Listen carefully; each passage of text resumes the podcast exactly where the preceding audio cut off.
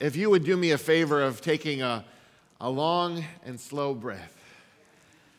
My plane landed about 45 minutes ago, and I have still not yet landed. Um, but it is a joy to be with you today, to be with the workers and the helpers and the healers and the lovers and the troublemakers and the damn givers. And would you let me know if you're here today?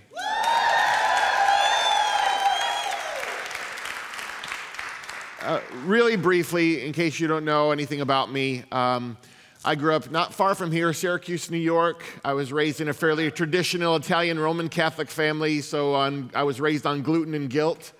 Um, a lot of pasta, a lot of repentance in here.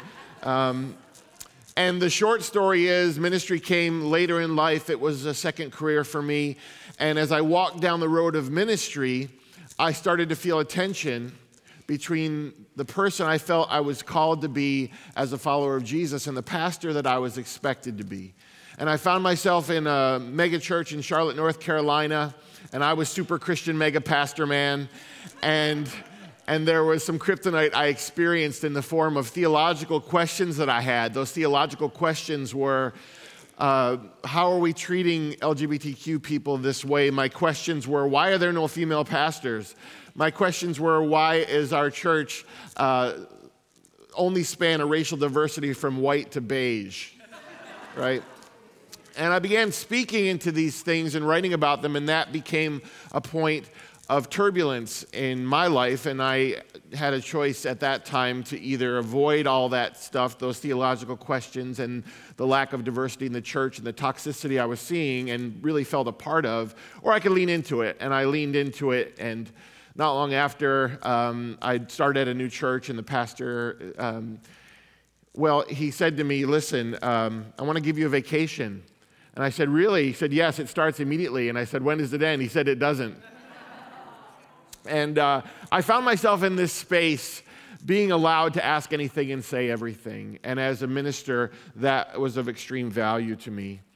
Uh, and that has led me to this place of trying to reckon with the church that I've been a part of, of, of a white church that has been complicit in some of the grievous wounds uh, that our country has experienced. And I'm still trying to be part of something healthy.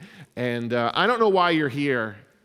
I, you know, I don't know what brought you here. And if we had time, I would ask you because the way that this building is set up, it's like most buildings. There are a lot of chairs there, and then there's one space here that feels like the more important space, and it's not, right? Because anything that you have to say, anything you've brought here is as valuable as anything that's going to be set up here.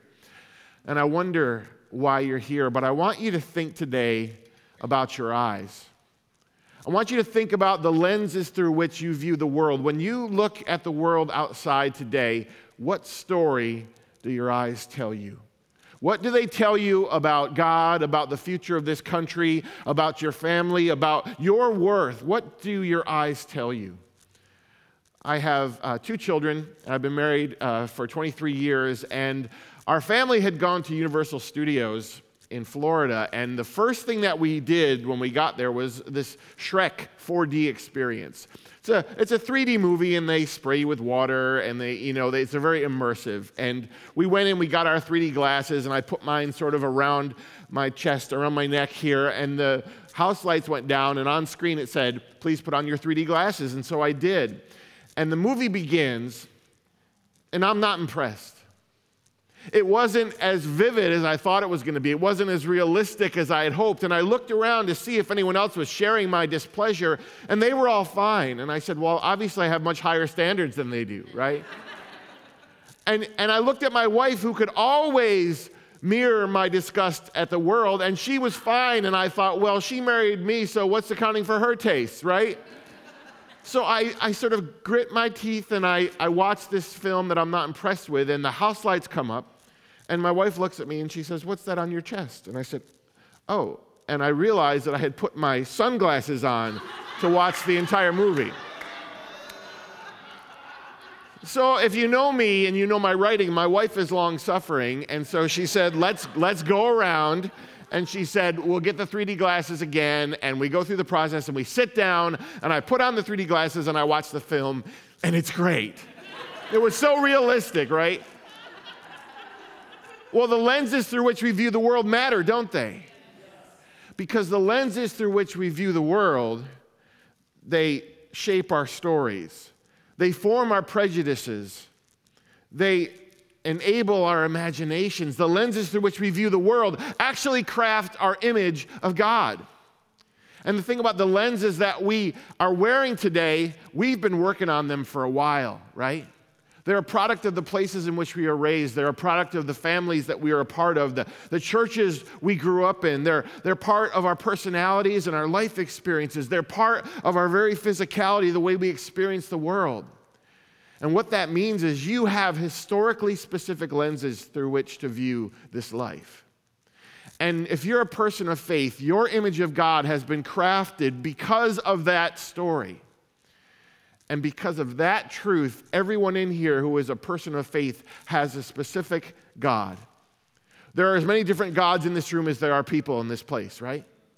Because what we tend to do is sift the scriptures that we love for those parts of God that seem to ratify our prejudices, that seem to reinforce our fears, that seem to speak the narrative that really we want told about ourselves. And what we're here to be is a people who say, let me borrow your lenses for a little bit. Let me see what you see because I want to see what you see because I want to know what you know. And we want to be the people who say, and could you wear mine for a little bit? I want you to understand what I see.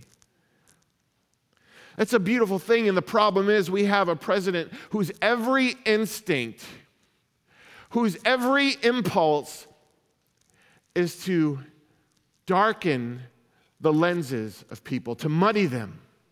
With every incendiary tweet, with every fake emergency, with every Fox News alternative fact, right? With everything that he says, with every insult, what he does is he clouds the vision of people so that they can't see reality anymore. They can't see the beauty that their lenses should show them. And what's worse is that he has a white evangelical church that has sold its soul and they have leveraged their pulpits and their social media profiles and their Sunday sermons to speak that same truth that muddies the lenses of people by placing fear there, by placing prejudice there. I told the story not long ago to some friends. It's in one of the books about being in a coffee shop at a hotel conference and I'm with a teenager who happens to be a lesbian, and we're talking about the issues of diversity and equality and love and justice in the church. And I felt like I was being pretty convincing that day. You know, when you're talking and you're thinking in the back of your head, you're doing great, John, keep going, right? and right outside the window of the coffee shop, she pointed to a man, and it was Sign Guy. Out there, right outside the window, was Southern Baptist sign guy with a bullhorn and a sign that said that she was going to hell for who she was and how she loved. And she said, John, this is all great, but how do I love him? How do I welcome him to my table? And I wanted to phone a friend because I realized I was in a place of turbulence. And I said to her, What we have to do with Sign Guy is realize two things. One is that he was not born Sign Guy. He has a family of origin. He has a church he grew up in. He has an image of God in his head. And the second thing we have to realize is right now, he's doing exactly what you and I are doing. He's trying to hear the voice of God and respond faithfully. Now, we may see exactly what he's doing. We may see it as ugly and hateful and violent, but he doesn't know that. Right now, in Sign Guy's mind, he believes he's doing something noble because the eyes through which he sees the world tell him that God wants him to do that. I have a good friend, her name is Sally, and Sally is part of a Unitarian community in Raleigh. And every Sunday, Sally meets with people who disagree with her, and they all happen to be Trump supporters. And she said, I meet with them and we play cards and we share a meal every Sunday. And I hear things that I do not want to hear and I have conversations I don't want to step into. But I think it's important enough because I want to let them know that someone is not going to shut them down, someone is going to listen. She said, Once in a while I see cracks. She said, We were talking about racial inequality in our country. And I was telling her the reality of that. And the woman looked at me and she said she got really sad and she got really quiet. And then she said, That's the thing I don't understand. And my friend said, What? And she said, I just don't understand why God made other races. She said, If, if He hadn't, we wouldn't be having these problems. See, this woman was not a horrible person. She was not trying to do damage. In fact, she was lamenting the fractures that she sort of sees, but her default position was that I, as a white person, am the baseline. And I need to keep speaking into those spaces, my friend said, because I want her to understand that this is not reality, right? So if, if Adam and Eve existed, they were not Caucasian. The cradle of civilization did not have a cracker barrel, right? Um,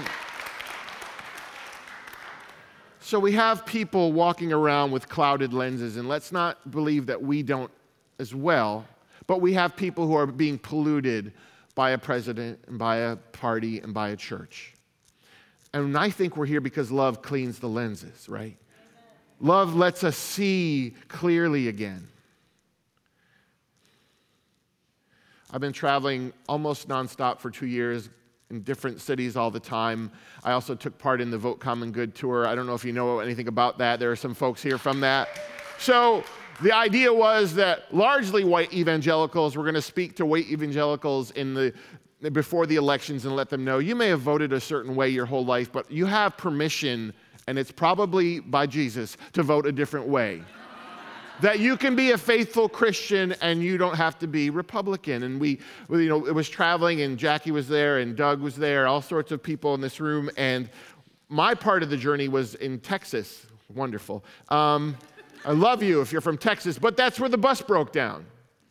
So, can you imagine being at a truck stop in the middle of Texas with a bus with a big sign that says Flip Congress, the conversations you have?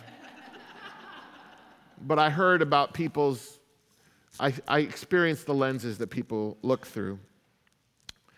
And people think of me as a writer or a pastor or a jerk blogger or whatever they think of me as.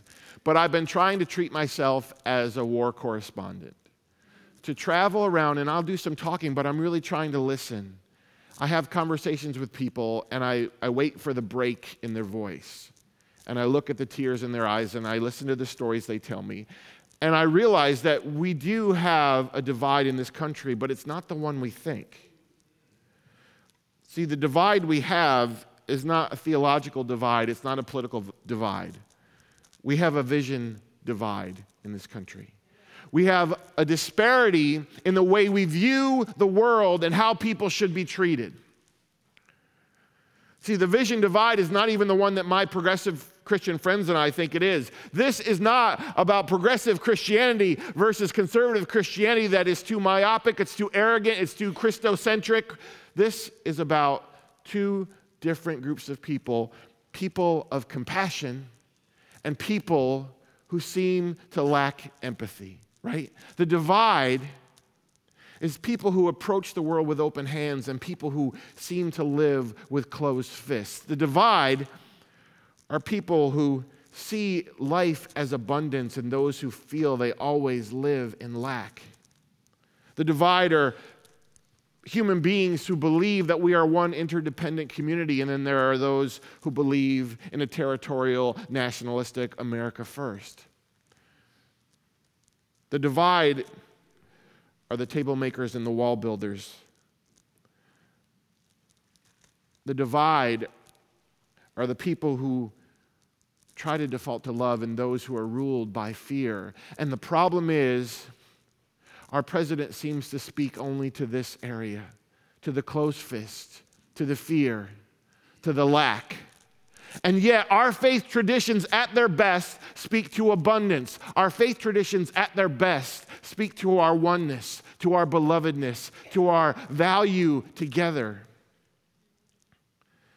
So, what I need to say to some of my progressive Christian friends here is I love you, I'm one of you, but we're not going to fix this.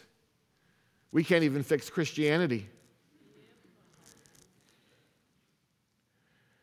What's going to fix this are disparate human beings who are sold out on the idea that all people are valuable inherently because they exist, right? It's going to take us loving well and see what we have to do is redefine love. Because I had a friend to me say, John, listen, we've got it.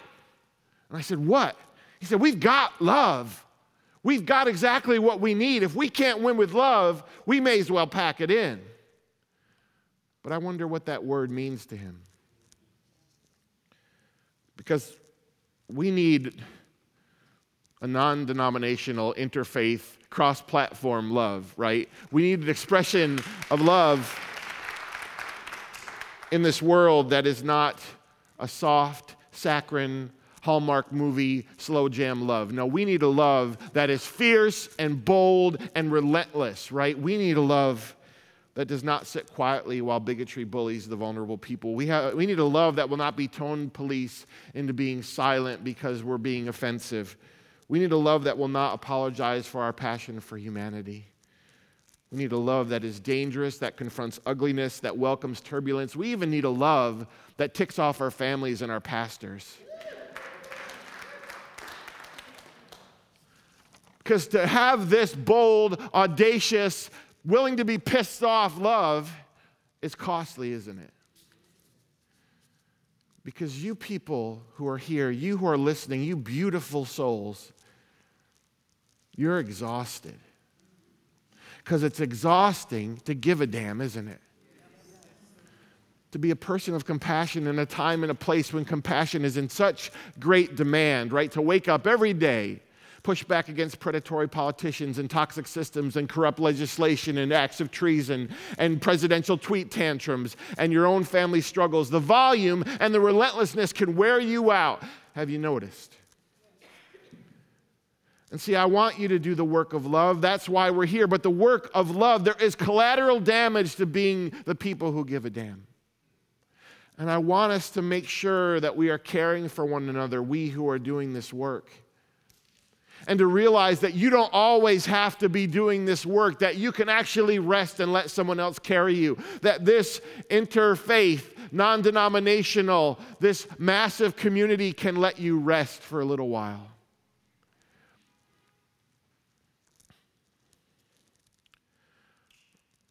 Because what I'm hearing as I'm traveling is this is not about a politician, it's not about a political party.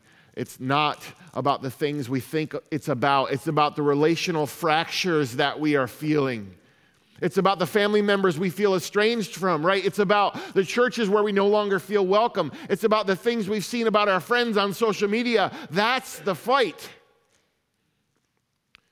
Someone came up to us on the Vote Common Good tour and she said, I'm a Fox News orphan. My family began watching this network and now they don't want anything to do with me. A friend, a guy came up to me in Minnesota and he said, My mom is not my mom anymore. He said, I don't recognize her. She believes everything he says. He said, I don't know how to deal with her. I don't understand her.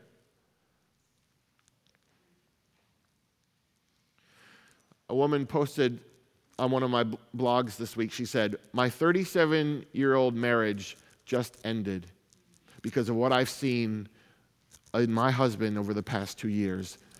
Friends, this is the collateral damage. This is the heart of this.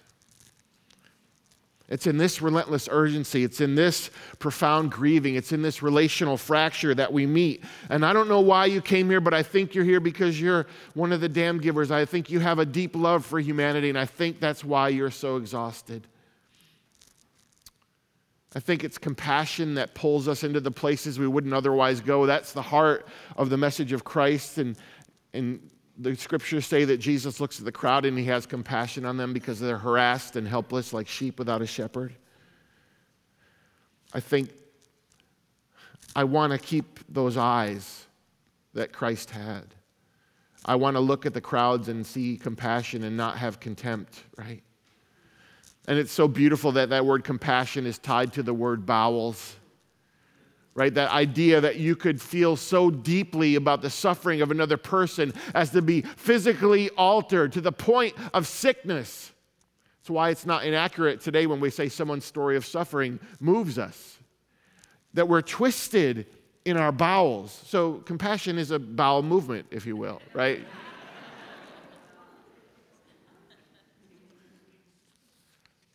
and I wonder what twists your bowels. I wonder what it is that will not let you rest. I wonder what it is that makes you physically ill. But if you're a person of decency, a person of love, a person of mercy, there's probably a long list, right? That's the problem. See, what we are experiencing right now is we're grieving. We're grieving the loss of family. We're grieving the loss of church. We're grieving the loss of America, whatever it is that you had uncovered.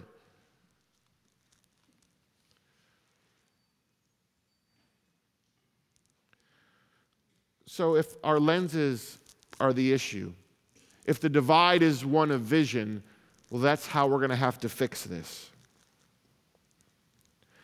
One of the things that I had to learn to do as a younger Christian, and I'm still trying, is I had to get a bigger God. See, I grew up with false stories. I grew up with false stories about gay people, about people of color, about Muslims, and all those false stories, something about those false stories told me that I was a little bit more deserving of the love of this great big God that I believed in than they were. And I couldn't figure out why I felt that way. But it's because I was fitted with lenses that told me that's how the world worked. And I decided I wanted a God that was bigger than that, even if that bigger God got me kicked out of the church to find it. I want a God that's bigger than Franklin Graham's God. Franklin Graham's problem is his God is far too small. His God resembles him.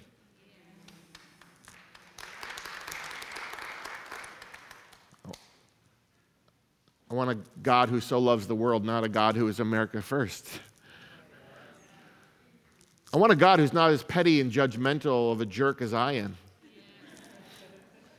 I want a God who's neither white, nor male, nor Republican, nor cisgender heterosexual, because I already have that God.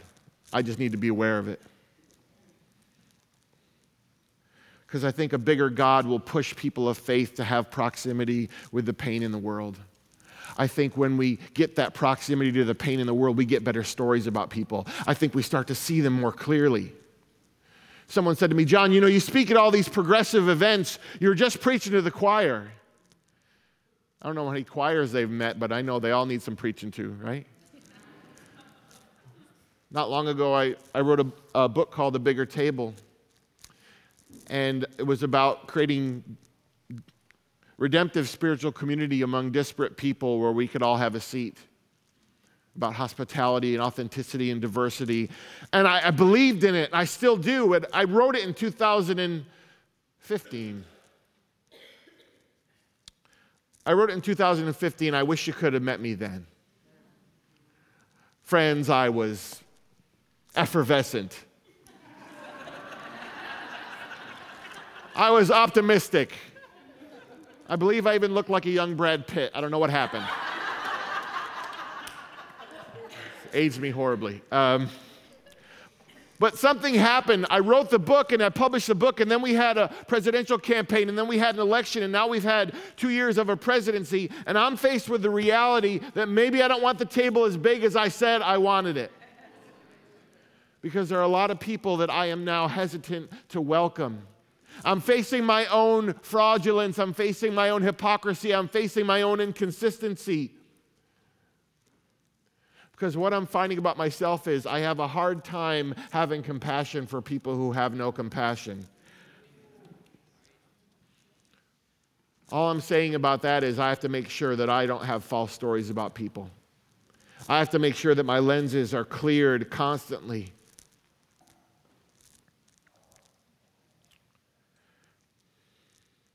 Have you ever broken a bone and not known it? Anyone here? Two days ago? Oh, it was broken for two days. I, you know, you get older and things just start hurting, so you just let it go after a while, right?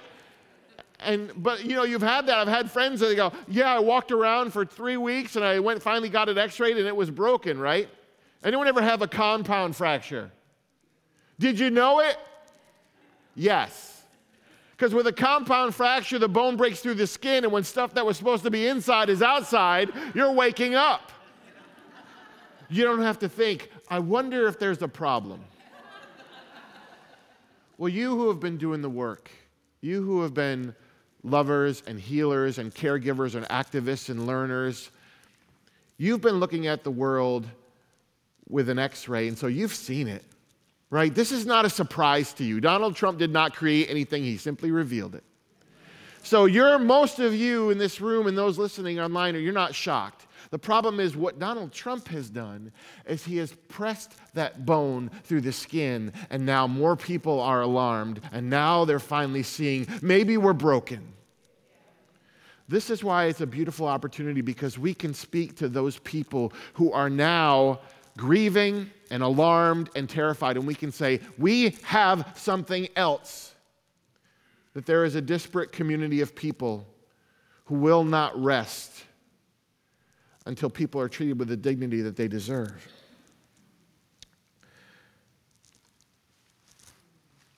Just want to check myself.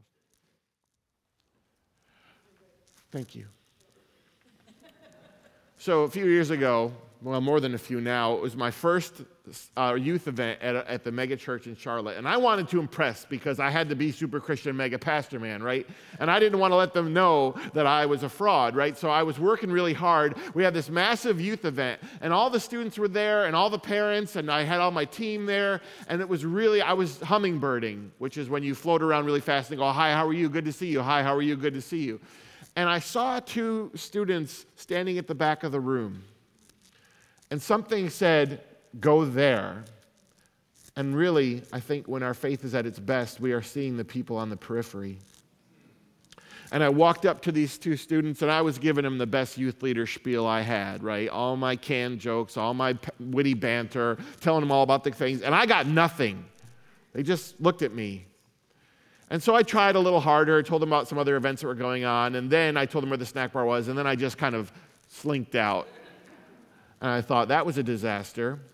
But the following Tuesday, I got an email from the older of the students. And she said, You may not remember us, but we were in the back of the room and you came and you talked to us. And she said, We were there because we were. We hated church and we were being forced to go, which is what you want as a youth pastor, right? Please come under coercion and duress. And she said, We had had a really bad experience with a youth pastor at our former church. And she said, The last thing we wanted was to talk to a youth pastor, which I get it. And she said, But something was different. And she said, You made me feel visible. And I took that phrase and I never let it go because that's the greatest thing that we can do for people is make them feel visible. And as we're trying to live in this world and be loud in the cause of love, we have to see people. We have to see people who are being oppressed, people who are vulnerable. We have to see people who are being injured, but we also have to see those who are doing the damage. We also have to see the people who are hurting other people because they have a story too. And see, people who are disenfranchised or feel disenfranchised, Donald Trump said, We have a community for you.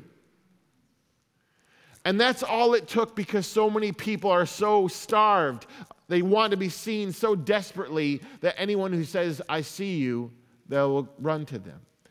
So, what we need to do in our lives, in our ministries, in our communities is to say, I see you and I adore you, and I'm going to offer you something that will not damage you, that will not, not dehumanize you.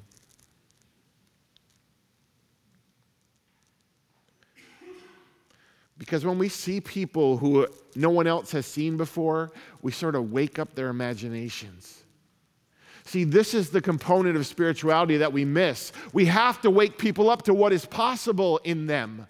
We have to wake people up to what this world could actually be to let them know that there is a oneness that they are part of, that there is a belovedness that they are already welcomed into. And people who are under duress right now and people who we think are fine, they're all feeling it. There is no one in this world who is absent of grief or not assailed by fear or not terrified by the future. Even if you're a Republican right now, you feel all the fractures, you feel all the relational discord. So we have to see people, but we also have to show people. We have to show people that there is something else. As a Christian, every day I wake up and say, I need to go and be an expectation defying Christian in the world. I need to let a group of people know I know what you've experienced. I know all the baggage. I know what that word aligns me with in your mind, but I need to show you that there's something else. There's something redemptive and beautiful. Because the one thing I've learned as a 23 year pastor and writer is that you can't preach anyone into compassion. You cannot shout them into empathy. You cannot lecture them into caring about another human being. You have to show them. You know, being a student pastor, I work with middle and high school students, and I don't know if you know this, but they can be resistant to.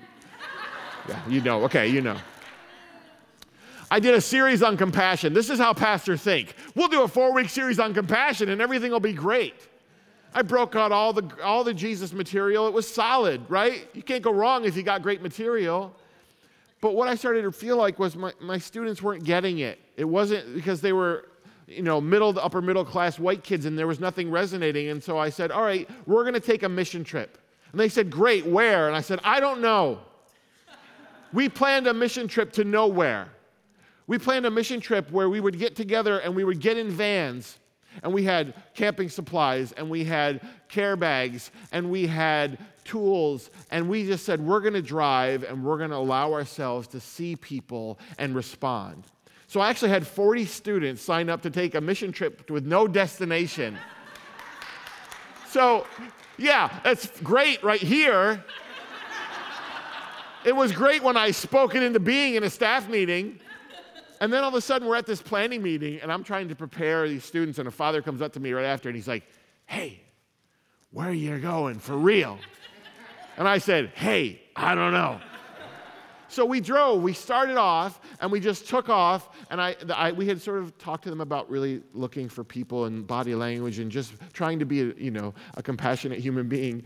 And I forgot the fact that we would have four different vans, so we'd be going four different directions. So within like 10 minutes, the whole trip was out of my hands, right? Um, but remember, we want a big God. We don't want a God that we can just plan and not need. So I got a text from one of the groups, and they were on the side of the road. They had pulled, a woman was pulled over on the side of the road, and they pulled over in front of her, and all the kids got out. We had trained them really well. They all run out and they go, Hey, do you need some prayer? Do you need some help? What do you need? And the woman was like fearful, right? So she said, No, I'm good. No, I'm good. And they got back. They said, Have a great day. They got back in the vans. And then they said, before they could pull out, she had run back and she asked them to roll down the window. And she said, Well, my, I had just pulled over because I found out that my mother had passed away. And she said, And there you showed up asking if I needed prayer. Well, we took this trip for four days and it was terrifying. But I never had to teach my kids about compassion again. Because we have to show people this.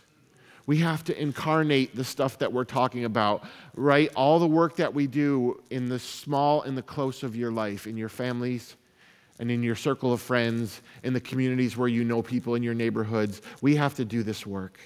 Show people reach across the divides of faith tradition and political ideology and all the other barriers and let people see with their eyes what we're talking about. Because then we create something they can't ignore. Then even all the mud that someone would place over their lenses is not going to be strong enough that they'll miss it. You may have remembered when Hurricane Harvey had struck in Houston couple years ago, there was a scene that kept playing out. It was a scene of a person on top of a vehicle surrounded by rushing water. And then the scene of people stepping into the water and linking arms until they reached that person in peril and bringing them back in. You know what I know about the people in those human chains? They weren't all Republicans. and they weren't all Democrats. And they weren't Christians, and they weren't Muslims, and they weren't atheists, and they weren't agnostics, and they weren't transgender. They were just a group of human beings who said, There is value on the other end of this, and we need to do something to save them. That is worth us spanning all our differences. Now, what I love about that moment is that there were people probably standing on the side saying, I'm a little jealous that I didn't get to be part of something that saves someone's life. And you and I, we have no excuses. We get to link with other beautiful, flawed humanity and do redemptive work in the world. So, as you leave here today, think carefully about the eyes through which you see the world because they're going to change everything. Don't rely on false stories about people. I was at a Q&A recently and a gentleman said, "You know, John, there are two news feeds in my life. There's the news feed I see every day that's loud and it's toxic and it's angry and it gives me bad news and it makes me hopeless." And he said, "But if I keep my eyes on the ground and look at what's happening right in my community, I have a beautiful news feed." There are people doing bold and audacious work. There are people who are tirelessly being loud in the cause of love. And he said, and if I keep my eyes on all that stuff around me, hope is easy to find. So, my prayer for you is that you will just see with the clearest lenses that you can. And you'll create a news feed in this world that cannot be denied. Thank you, friends.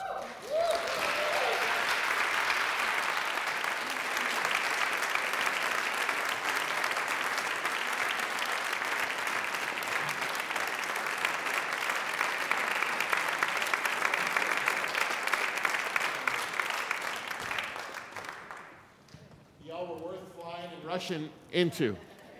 Wow, John. If that's you, you know, 45 minutes on the ground, that's awesome. Thank you Thank so you. much. Thank you. Um, we want to give people a chance to talk with you. And once it. again, friends, we're going to bring the mic to you. I'm going to try to call on a diverse thing so we keep our diverse conversation flowing. Who's got a question for John?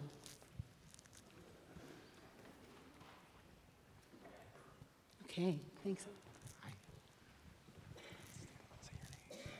Aisha Hauser. So, hi, Jackie. Hi, John. Um, so, I heard you talk about showing compassion, and, and a couple things came to mind. One is um, this idea of being a centrist, and, and my response to that is, you know, do you want to be 50% away from a Nazi? So, I, I'm guessing no, right? So, the other thing is, I don't think uh, Barack Obama could have shown more compassion and kindness mm-hmm. to a group of people that made it their mission. I'm talking about Congress, yeah. along with white people, most of them. Sure. Um, so, what do you do? I mean, there's only so much yeah. kindness, there's only so much black men, black trans people can follow the uh, orders of a cop and still get murdered. Yeah, yeah. Well, and, um, you know, in the, in the, in the bigger table book, I had written about the idea of you know, of true diversity. And someone said to me after the election, he said, I'm a Trump supporter. Am I still welcome in your diversity? Am I still welcome at your table? And I said, Well, here's the deal um, the table is not bigger because you can show up and say or do anything you want there. The table is bigger because everyone's voice is going to be heard. And, and, um, and what I said at the time was, I don't want to sacrifice vulnerable people on the altar of my diversity. I don't want to give people, force them to have proximity to damage. So the onus is on someone like myself to say, yes, we all try to come to the table, but we don't all come to the table with equal barriers and equal struggles. And so I'm always need to be cognizant of that. And um, there is nothing more that you can do. You know, someone said to me recently, so John, is, are people beyond reach? And I said, some people are beyond reach right now they may not be beyond reach in five years. I bet there are people in this room, you don't believe what you used to believe, and you have things that you now have repented of because you realize that you were part of something that damaged other people. So, part of it is trying to make sure I offer people the same opportunity to be transformed. And I don't know when that's going to happen, but there are some people who we may never reach. Um, That's where the, I ran up into a problem with my faith tradition because I've been telling a group of people for 10 years, hey, you, you need to live like Jesus. You need to love people who you don't agree with. And I'm going on and on. And they said, okay, now would you offer that to me? And that's when I say, I need a timeout because it turns out that this is really difficult and it's messy. You know, I wrote a blog post um, called Trump Supporter Can We Talk? And it was trying to be conciliatory and saying, I want you to understand that I, I oppose this president because I care about my family and your family. I think I care about you far more than he does. And then people came to me and said, Well, why are you making peace with these people? I'm supposed to be following a peacemaker, so how do I reconcile these things? Um, it's messy. It Can I, really can. I follow up, John? Please. Um, I don't, I'm breaking a rule, I think. Um, uh, Jim Wallis recently wrote in Sojourners a piece really challenging Christians. He's, he's like, dude, uh, you cannot keep following Trump if you're a Christian. You've got to say it's not enough that because he's pretending to be anti-abortion and he's pretending to be your people to follow him. That in fact, maybe it's time to throw down in a, in a less friendly way and, and step away from, uh, from that table, if you will. what do you think and- about that? And as a, well, as a, as a white Christian pastor, my responsibility is to keep speaking into that thing because I, ha- I do have an audience with people that some won't have, right? And so people will say to me, well, why are you so hard on these people? Well, because I know that they should know better. I know the trips we've been on together. I know the sermons that they've amen. I know the songs that they sing. And that's why it really pisses me off that they don't get it. And so, yeah, um, I think progressives need to stop apologizing for their convictions. Uh, I think one of, the, one of the most damaging things that has happened is the Democrats have lost the ability to have a faith position. They've relinquished the idea of spirituality. And that's really a mistake. Thank you, John. Sure. Thank you so much. Hi. Hi. I'm sorry? Oh, thank you. Hi, my name is Deanne Terrell. How are Hi, you? nice to meet Um, my question is this. Um, one of my former pastors, who Reverend Terry Steve Pierce of um, Joy Metropolitan Community Church, has said, all are welcome, but not all behavior is welcome. So when I hear you say that, that resonates deeply with me, and I agree with that 100%. So my question is, what are some of the key strategic points that you have used to negotiate conversations between opposing parties that are based on ideology rather than personhood? Along the lines of being mindful to not shame individuals regardless of their stance, Yeah. but to challenge ideology in a mutually productive manner. Thank you. Yeah, great. Uh, well, part of it is um, I try to insist when we have a conversation that we have an agenda free environment, which means I need you to be able to look at another person without the desire to fix or change or save or renovate them. Because when you can let go of those things, then God can do something, right? So it's really trying to make sure that they view that other person as, as fully complex as they are. And that's a challenge because when you have someone who the voice of God has been telling them that a gay person is, needs to be fixed, it's hard to argue with God. But so I need to try to chip away at those elemental things. Um, you know, I, our church in Raleigh, um, at that I was working at the time of the election, I said, well, well, let's open up the, the, the church on Wednesday for people who are grieving. And someone said, well, that would be a political statement, so we can't do that. And we really missed an opportunity to, to speak eloquently into what was happening because I think we yielded to the wrong voices. And the pastor said to me, Well, John, here's the thing. Those people who you're going to be upset, who are going to be upset with you, we want them to go with us where we're going.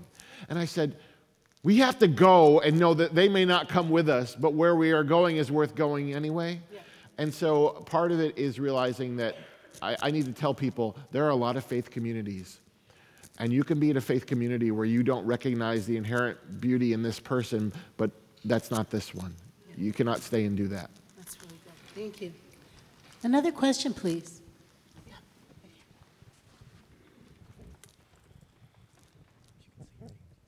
Hi, I'm Barbara. Nice Hi. to meet you. You as well. Um, one of the most important things when uh, with my youth group um, was they actually, even at that time, took us to a synagogue. Took us. What What do you do with your kids um, to introduce them to interfaith experience. Yes, I'm not an active youth pastor right now, which is probably why I sleep a little better. Um, but I, that was a day, that was a, a, a project that we, we had about 40 partners in, in the city of Charlotte, and we would regularly spend time with them. And so when I talk, we did an alternative spring break where we had uh, five days, nine projects a day, and those were all those weren't we're going to drop in and shake our you know holy water over the place and we're not just going to be white saviors. This was re- ministries we had a relationship with. So my students lived life alongside people. They didn't just understand issues or other religions they had friends they had people that they knew so that was a daily part of our rhythm and that's i think that was all after all that that trip that we did because they realized okay maybe my idea of the world is a little bit smaller than it should be. So, yeah. Thank you, John.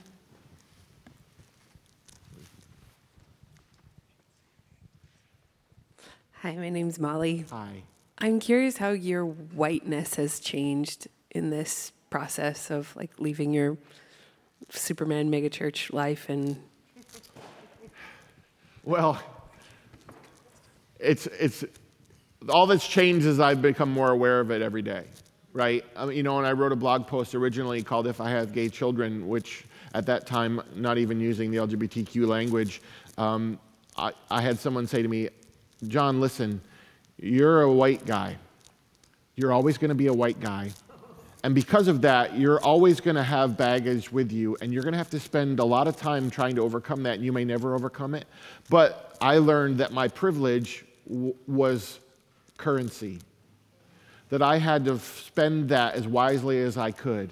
And every day, uh, that's, that's what I do. I say, well, what can I do with this, this gift that I have been given in being able to speak into lives of other people who don't know, who haven't seen what I've seen a little bit?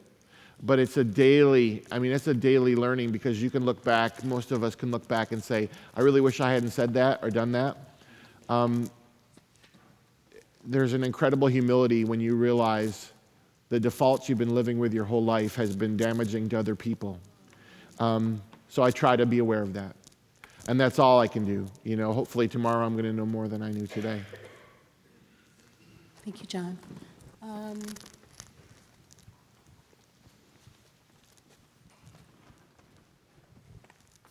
Thank you, Bertram, and thank you, Rob, for moving the mics. Uh, Susan Davis with Middle Project. Thank you so much for your work.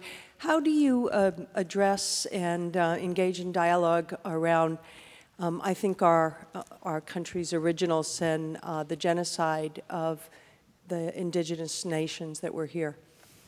So, how do I? I'm sorry, I missed the, the, the first part of that. How do you engage uh, in dialogue and discussion as you travel around uh, the country about what I think is uh, our country's original sin, the thank you. genocide of the indigenous nations? Well, part of the work I think that we're doing right now, I talked about that compound fracture that now we see it. I think so many people who have been oblivious to certain parts of our history, um, they're now reckoning with so much. And so that's always going to be part of the conversation. You're right. That is, when I speak to white evangelicals, that does not exist in their minds right? So as they're vilifying outsiders and immigrants and violent people, all I have to do is say, if you would read an, actual history book, we could address this.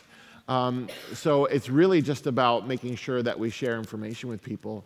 Um, the, remember those? I told you I got better stories. We, we need a better story about America. We need a truer story about America. Can, can I follow up there? Please. Yes, of course. So, um, you know, we are sitting in a building that's sitting on Lenape land, Hmm. uh, hilly Wow, yeah. town, hilly city, and then this was Lenape land. Um, and you said we need we need better education. What? Whose responsibility is it to teach? I mean, whose whose job is it to teach, and how do we do it? I think I agree with you, but whose Hmm. responsibility is it to teach, and how do we do it? Wow. Um, I mean, I have access to my kids. I have an audience with them that no one else has. So if I'm not teaching my kids, I can't rely on someone else to. Uh, the problem is, I think the people that we're talking about have abandoned large sections of reality and truth. So um, that's a beautiful question, and I don't have the answer to it. I think I used to tell my students' parents, I'll see them for two hours a week. You'll see them with the other 160 whatever hours. And so that's our responsibility. Yeah. Thank you, John. Sure. Yes. Wait, wait, wait for the mic, love. Wait for the mic. It's coming to you. Here we go. Hi. Um, you're, you, you were in the South uh, as a minister for a while. I'm from the South. And you, uh, who, who was it that said um, Sundays are the most segregated days of the week? Martin Luther King. Martin Luther King, yes. And so, is church the problem or is it the solution? Because we just, it- it starts there where the segregation Yeah, and the advantage, disadvantage, all that starts there. right. So, what do ministers and all of us do to change that segregated situation? Yes, uh, that's a whole seminar in itself. Um, that's a whole conference. I, th- you know, for me, I actually grew up in Syracuse and in Philadelphia, so 90 minutes from here. Um, this was the heart of I, what I felt comfortable in, and I got to the South and I was sort of shocked. Um, I, I tend to fight. Yeah, I tend to fight both with and for my faith tradition right now because I, I see it as beautiful and my heart wants to believe that the answer is going to be in redemptive spiritual community, but I also see the damage that it's caused. I think if you build your church on a theology that is exclusionary, you've got no chance, right? And so, what you love to come to a community like this that is built on something else, built built on our oneness. Um, yeah. I mean, in a lot of ways, it's no mystery, right? If you teach certain things, that's going to be the law of your land, right? And so when you talk about something that's revolutionary love, you say, this is who we are. And there are people who will, will not want to come here yet because they're not ready for revolutionary love yet.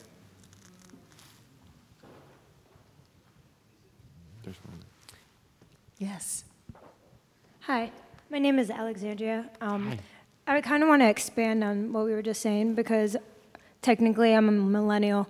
Went to Berklee College of Music, working on, a, on uh, my first album, and the whole purpose of this is to implement this activism in a commercial way. So I mm-hmm. do think that right now you just look at the demographic, and a lot of people here are in a gener- generation that may not find social media cool. But mm. I do think that if you know the first speaker and yourself talking about your children and just reaching out to the youth and starting to find ways that people in power, white privilege, or whoever it may be, to find out ways to find the Kardashians, to reach out with them cross uh, promoting on social media, start implementing these messages in a not so aggressive way. And I love what you said about, and I wrote it down for my own activism about not preaching because no teenager wants to be preached at. You're automatically going to rebel.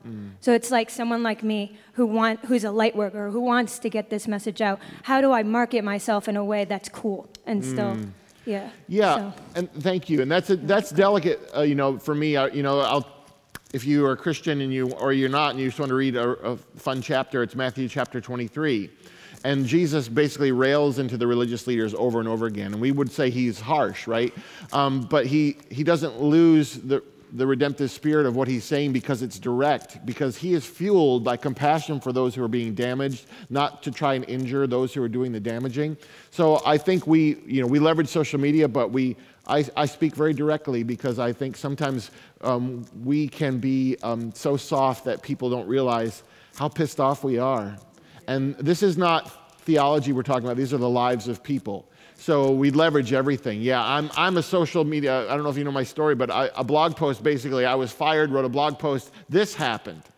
So I'm a living, you know, example of that. And so I use every tool at my disposal, but I never, I never try to speak to keep readers, and I never try to speak in a way to avoid losing readers. Just speak I just truth. try to speak whatever is on my heart and trust that that's going to be the place that I'm going to land.